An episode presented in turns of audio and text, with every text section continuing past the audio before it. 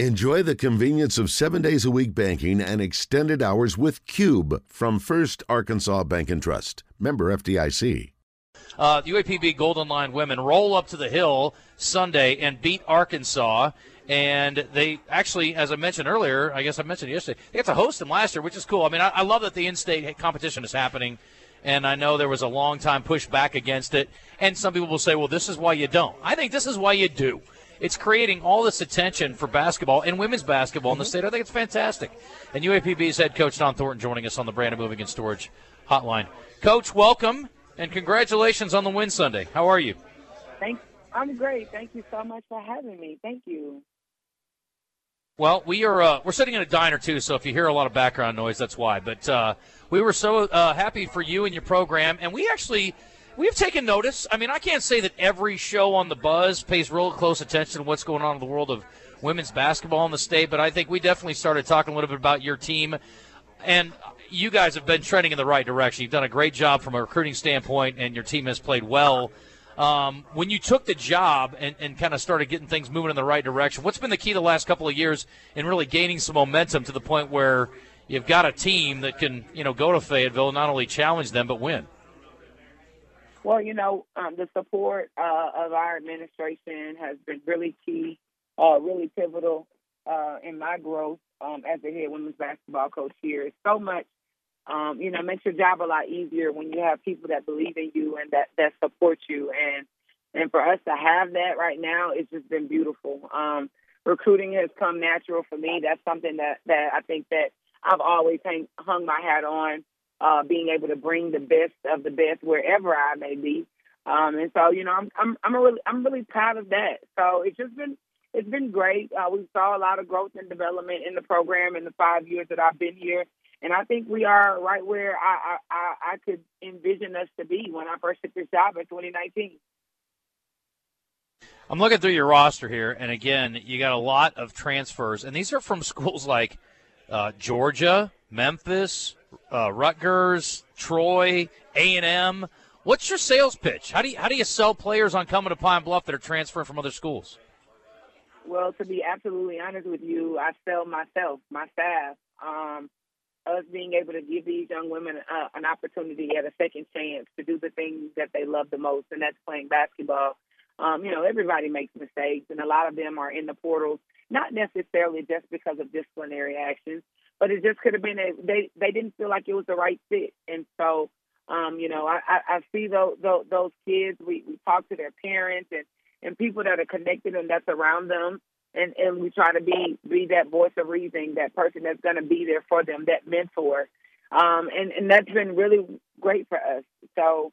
Um, you know, recruiting is like I said, is natural. Kids want to be told the truth, um, it's the second time around they don't really want to deal with the politics, and so that's something that we've really embraced and we've taken advantage of, and, and from there, it's, the success is now starting to roll in. You do not want this to be the highlight of the season. How do you build off of this win?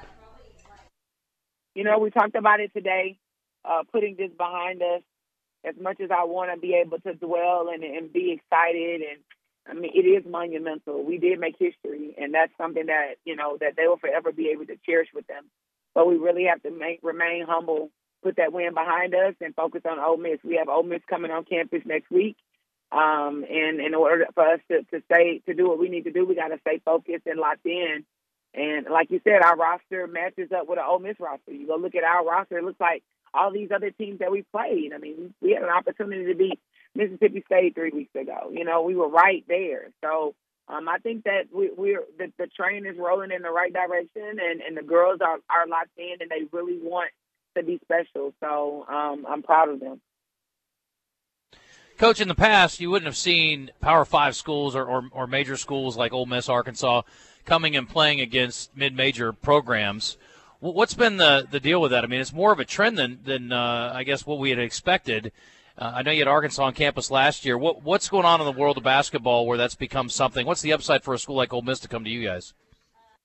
You know, I think for for a coaching standpoint, a Power Five coach to give their kids an opportunity to realize, you know what? Look at all of the things that we give you. Look at all the resources that we have, and then you go and look at schools that's at HBCU. We're underfunded. You know, Um, you know, we don't get the recognition. We don't have a lot of stuff. We don't have training tables and all that other and all the other stuff that a lot of these schools have. And I think a lot of times coaches uh, want to to show their players what it looks like on the other side. Now, regardless if that's a positive or or something that you know is a teachable moment for them, that's different. But um, but I think that's why you're starting to see it a lot more. They they want our their kids to appreciate the things that they have, and what better way to do it? Send them somewhere where or go play at a place that doesn't have half of what you have. And I think that that makes sense to do um, for a lot of coaches uh, that's coaching on the Power Five level. Are y'all picked to win the SWAC? No, we they they preseason picked us to finish third.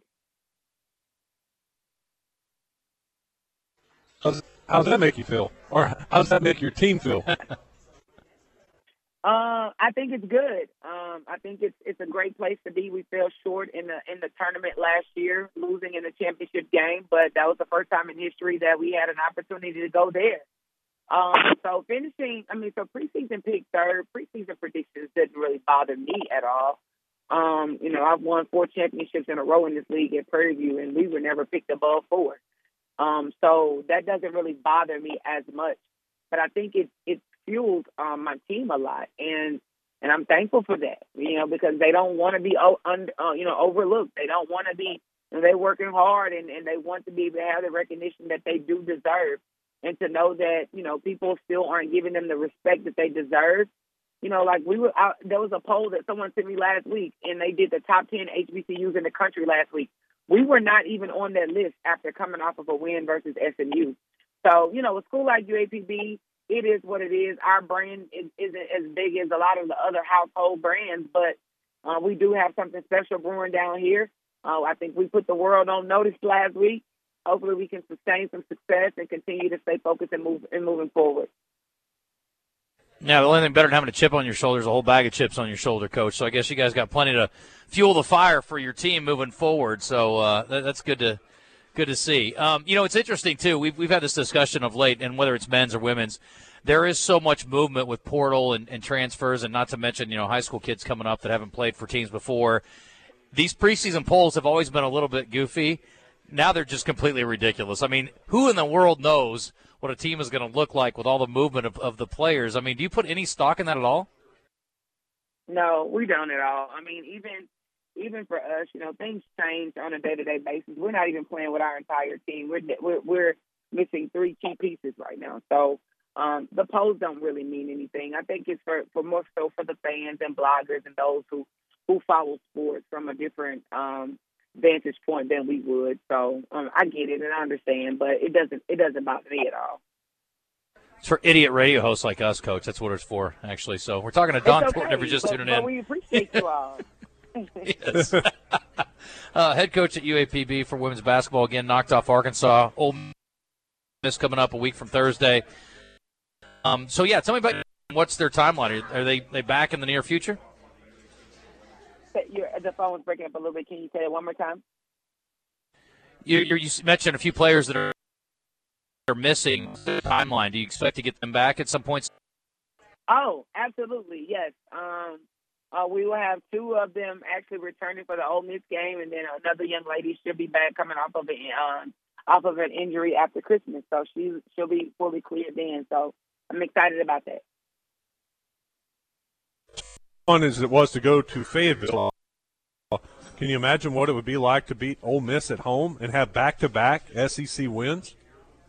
I know it would be crazy, wouldn't it? Like that's you know that's all that I can think of. It's it's a beautiful thing. It's a beautiful feeling. That was the biggest win in my career, and and you know if you can look at all of the pictures that were that's kind of surfacing around um, the internet, how the kids just kind of embrace each other. They embrace me. This is a family. This is what we do. Um, and they want to lead. They want to make history. So you know, I, I definitely know that that you know it's going to be a great game. Coach Yo is a UAPB alum. She has a master's degree from here. Uh, she's a donor to my women's basketball program. She's like a sister to me. I kind of don't even really want to play her, to be honest with you. Um, but um, it's something that that I look forward to, and I know that my girls will step up and they're going to give it everything that they have. Hmm. I mean, I'm going to say the obvious. I mean, I don't know if you want to go out and beat a donor, coach. I don't know if that's a good idea. I mean, that'd be good for business. Yeah, well, you know, she she believes in this program, and you know, once you're an alum and you want to be able to give back, she's in a position to give back, and and she's done a she's she's written a sizable check um, to our program last year, and I told her make sure she bring a, her, her checkbook and her ink pen next week, so we'll see. I like it. Uh, talking to Dawn Thornton again, UAPB women's head basketball coach on the Brandon Moving and Storage Hotline you know, you know, to some degree, and again, I don't. It's it's really every school is like this. I guess you're kind of representing your league when you're a mid major and you're playing one of the big boys like you guys did. I mean, do you feel that? I mean, for the SWAC or even HBCUs in general, that uh, you know it kind of makes a mark and sort of puts the world on notice that hey, we play some pretty good basketball here. Yeah, um, you know, it's it, it's a wonderful thing to be able to showcase your talent in the state of Arkansas. Um, you know, we have a lot of kids that come down for basketball camps, our games, that reach out to us that want to be able to have a hand in the program. And so for us to be able to have some of that success now, uh, we're seeing those wins in the preseason. It's it's it's beautiful. Um, you know, and you know, we still have two more games up before we can tune up before to, to tune up before we go into conference.